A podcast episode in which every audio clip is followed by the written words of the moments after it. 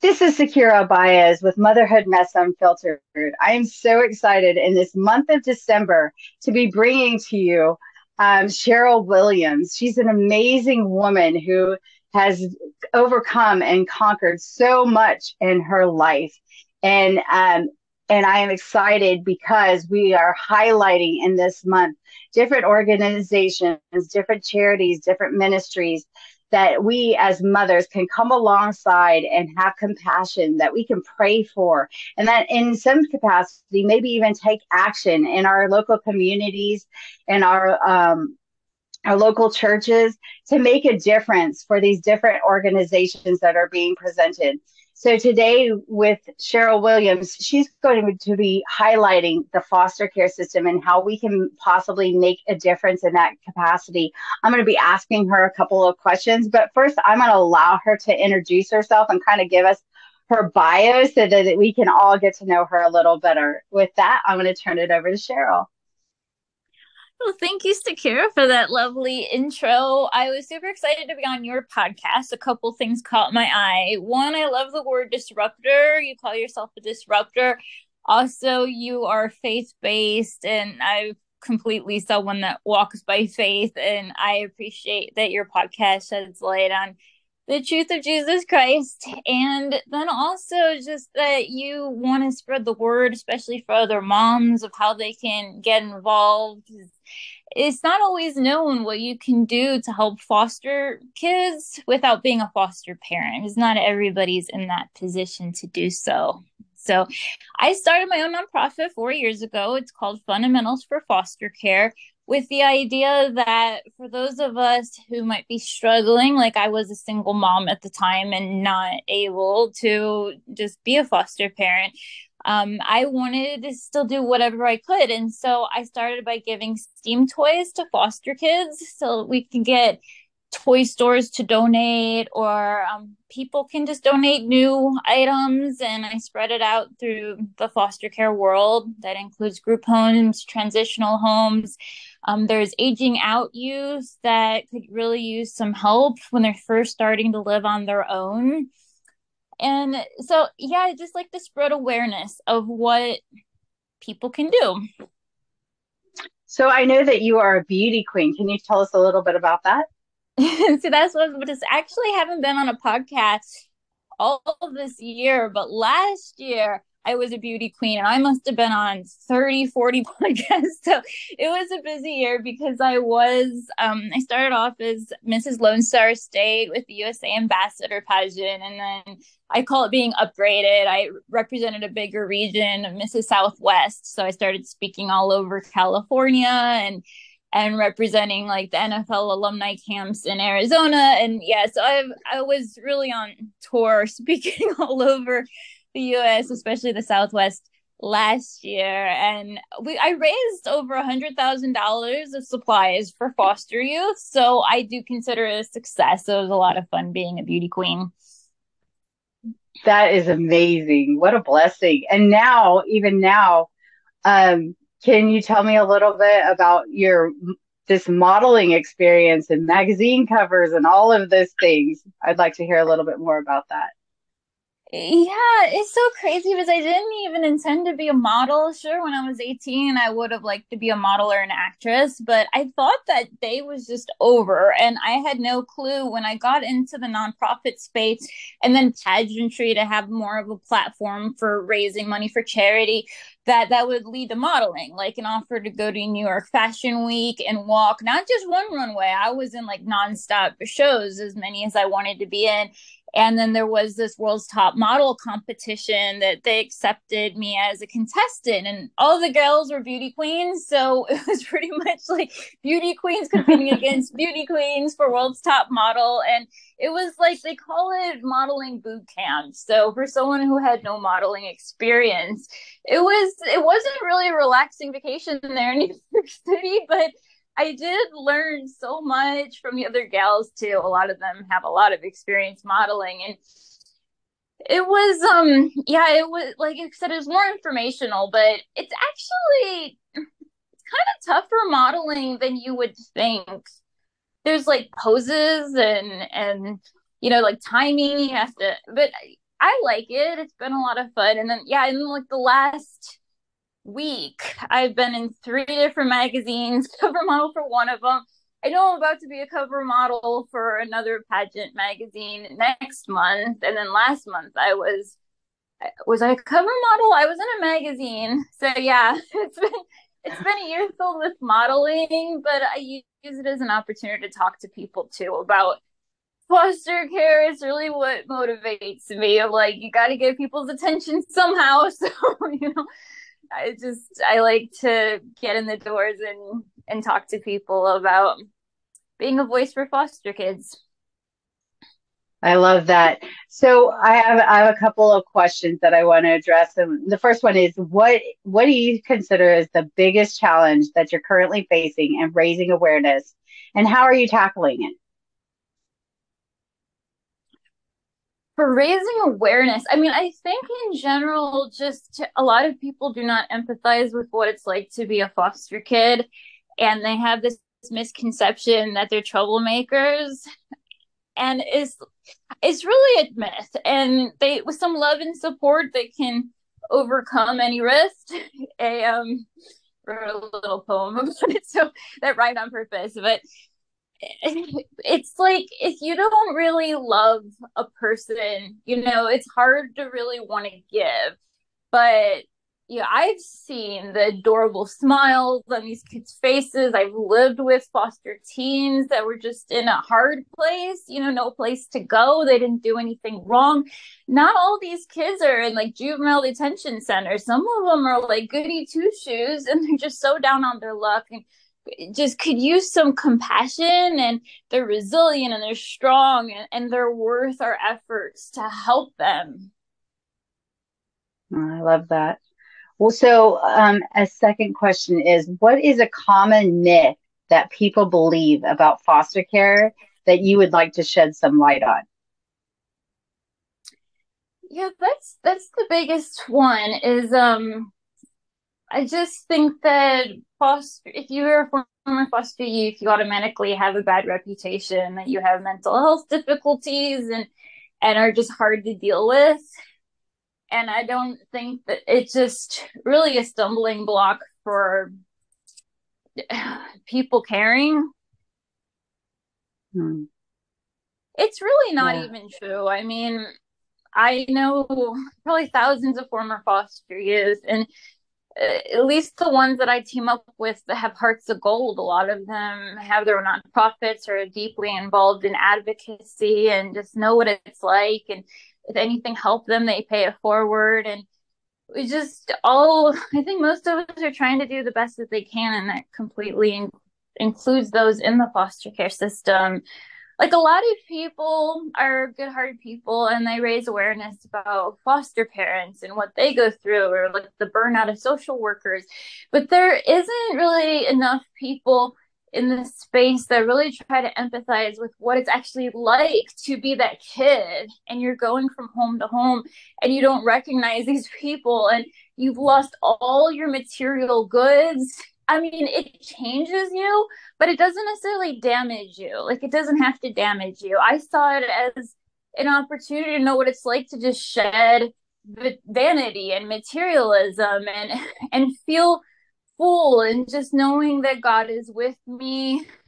It was like the first month I was in foster care, I cried so much, but then after that, I feel like I was built up into this other person that was like resilient and strong and I was going to keep on going. It's really I had no other choice but you know I just wanted to stay out of and never tried a drug, never tried a cigarette, never had any alcohol, never partied. I I really I mean really there's some foster kids who do that. You're just working hard to stay in school and it can take forever to get your college degree when you're working and you have health problems, but like I did it and there's plenty of others that do too. That's awesome. Sometimes uh, it, you can't always judge a book by its cover and you can't always judge a, a child by its it, by where it came from. You know, I know that I actually have a cousin who um, who uh, has been a foster mom and she has adopted children that are aging out of the foster care system and um and so she actually currently just adopted a young woman who's eight who 18 and so um and and helps her graduate and from high school. And so you know and now the young woman of course is going on to college and and she's a genuinely really good kid you know? So i think sometimes people have this lens or this idea that foster kids are a certain way that they're just troubled teens you know who there's quote unquote no hope for. But some of them just really need someone just to love them and, and even call family you know.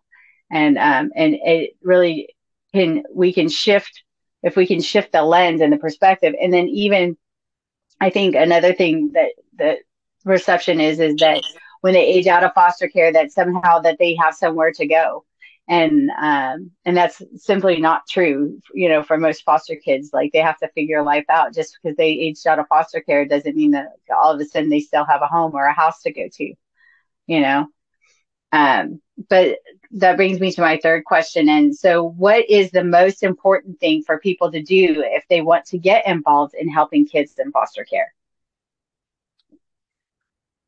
well, I mean, adoption is the big one. Again, not everybody's in a position to, but you know, with love, dedication, patience, some humor, you know, like it, if you just have an attachment and some loving, consistent caregivers that really can help speed along the healing process. But uh, besides that, I'm becoming a mentor or a tutor. Then you can guide them in academics and, and life the thing that when I connect with volunteers, I realize that you don't have to do everything well to just know with self awareness what you're good at and what you're not. Like, there's a lot of skills that I need in order to run a nonprofit. One of my weaknesses is actually tutoring teens. like, I have a degree in early child education. I feel like I'm gifted in teaching young kids, but not necessarily teenagers, whereas others, like volunteers, have just been like teen whisperers. you know, that's what they call them. Like they can just say anything and it's so uplifting to teens. So I really could use um, mentors, in particular in the San Antonio area. There is a little boy who could use a mentor right now that needs someone to teach him about taking turns and cooperation and being a good sport and not having to win each time is he's having some trouble with that. And so he needs an in-person mentor I think preferably a guy to just help him show him like how it can be fun just to have teamwork and cooperation and just get better and you know your competitions yourself and and all that good stuff. So if you if you know someone in San Antonio who would like to be a mentor, a tutor to uh, a boy in foster care, that'd be much appreciated. Then there's awesome. there's actually quite a few things you can do. You can I mean, spending time with foster youth is always a good thing, but there you can bake cakes for kids in foster care. You can hold sales and run marathons and i mean there's kind of endless things to do. I have teamed up like i call it the justice league of foster care nonprofits. Like a lot of us team up and we work together since we all do a little bit of different things. And so like we'll host back to school drives and it'll be a couple of us nonprofits and there'll be like an aging out event where pretty much all the aging out kids and in the state of Texas get busted in, and then we like shower them with presents and mentors and support of whatever they think that they need to get on their own. And um, but there's a lot of different things that nonprofits for foster care do. So it's just about knowing your skill sets of what you think you can offer. I know my nonprofit is looking for leaders too. If you just want to do it administration type of work or grant writing is a really big one. I mean, there's all kinds of skill sets needed in the foster care world. That's awesome. Thank you so much for giving us some perspective on on what we can how we can support and even how we can pray because even if we don't have the quote unquote skill set like i'm not necessarily gifted administrator i'll be straight up honest about that but i can certainly pray some people into position that could do some grant writing and administration work and some mentoring and and i actually i, I don't i don't think that we've had this conversation but i actually graduated from high school in san antonio and so um, I'm familiar with the area and actually have some friends who live out there still. And so, um, so I, I'm actually excited because maybe I'm like, I'm going to talk to my best friend when we get off this podcast. I'm going to be like, hey, do you want to do some things? Because I know that her kids are grown. yeah, that would be wonderful. It just takes some time like, hair classes to get pretty much in a position where you can mentor and there's some other yeah. optional courses like life coaching of how to speak words of life into into foster youth with trauma. But you know, if she if she's a good mentor, I would so appreciate it. I hate to have any kid waiting for a while. You know, it's only been about a month, but I'm really rushing to find somebody.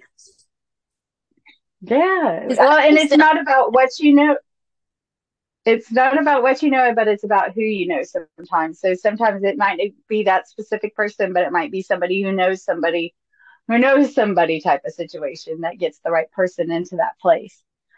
Mm-hmm. And more things people can do is advocacy for systematic change. You can contact legislators. Like as you work with youth, you see more and more things that are just broken in the system, and it really takes people to keep at it of letting your concerns be heard. You know, it's like you, you bureaucracy was still there, but if you you keep at it, you you surely can make some serious changes. There there are some changes that need to be made, and if you work with foster youth, you see it on a daily basis. Like one of the things with my nonprofit is just they need to have educational, they need to have proof that they were in foster care for the aging out youth. And a lot of records get destroyed in a lot of different states when someone turns 21. So, I mean, they don't have access to their health records. They don't have access to showing that they were in foster care for these newer nonprofits that are trying to cater to older people that have aged out of foster care.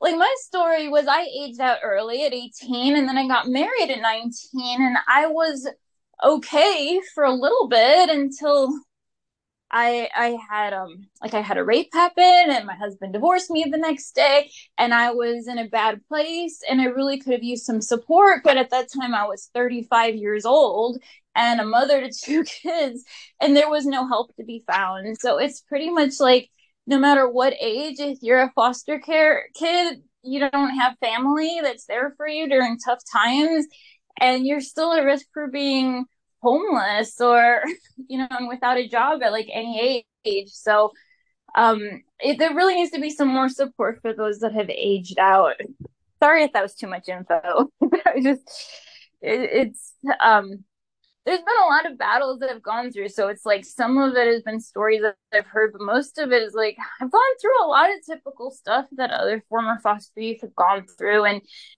so I just know the battles really well. And I there could use some some more support.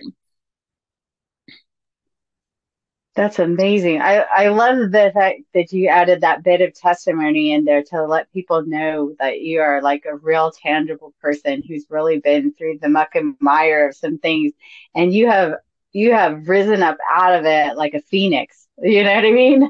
And all the beauty and all the wonder and like have your own little resurrection story that God has given you, you know, where things that should have taken you out and made you give up and made you turn your back and and all of those things, you've risen up out of the ashes and made the most out of life. And that's beautiful. And that's all God. I mean, let me tell you the truth. I had some trust issues in God when I was younger. I still stuck to my faith. Um, and it was really scary sometimes. like you know the bible doesn't always promise that you're going to be like health and wealth blessed but it does promise that god is with you. And i promise god comforted me. I could feel god's spirit more strongly than ever when i was in foster care. But um it's like still hard. I feel like the enemy is like telling you god doesn't love you and you know like nobody cares about you and to keep powering on like i know i'm a child of god's. I know god cares about me. I know he has a good plan for my life. Even when you can't see it for a long long time i would say just like the last couple of years my life just went from i'm eternally cursed to just like i'm eternally blessed. Like anything i do seems to turn to gold and and it's like wow god has really turned my story around. And every day i promise i just pray and i try to trust god. And god truly has led me to this place that i never would have fathomed. I'd be so blessed. Yeah you certainly don't look like where you've been what you've been through. And i and i'm sure you're grateful for that. So with that um I just want to pray for our listeners and I want to I want us to close out, but I also want to let anybody know who wants to connect with you. I will have some links available so that they can connect with you online and with um, and with your nonprofit. Um, if in case somebody wants to donate or um, volunteer or whatever whatever they um, feel led to do. Um, I bless you, Cheryl. I bless you. Um, so, with that, dear Heavenly Father, I just thank you for Cheryl, Father God. I thank you for every listener, Father God, that hears this testimony and these stories, Father God, that they will feel somehow strengthened, Father God, that they can overcome by the blood of the Lamb and the word of their testimony. And I thank you, Father God, that you didn't allow Cheryl to to go by the sideways and the byways and and those setbacks were actually setups for what she experiences today, Father God, as she is a voice for the voiceless. And Father God, as she brings attention to the needed and the necessary that might not have a voice otherwise, Father God, things that, that we can, we can embrace and, and we can, we can put our energy and effort into changing, Father God. And so I thank you, Father God, that um, that you would strengthen her for for the battles that she has ahead, Father God.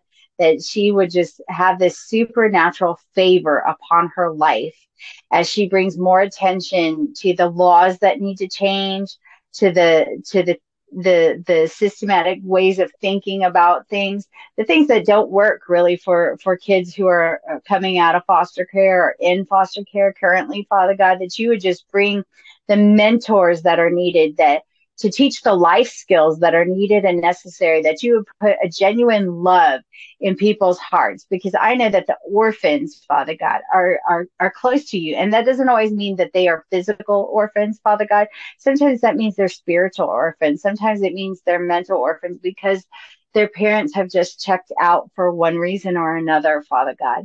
But I thank you that those children are close to your heart and you watch over them, just like you watched over Cheryl, Father God, and just like you watch over any listener that's listening, Father God, that they are not forgotten, but that you uphold them and that you carry them, that they will mount up on the wings of eagles and they will run and not go weary. And I thank you, Father God, that they will embrace their space and their place in the kingdom of God and know that the kingdom of God is advancing through them and for them today.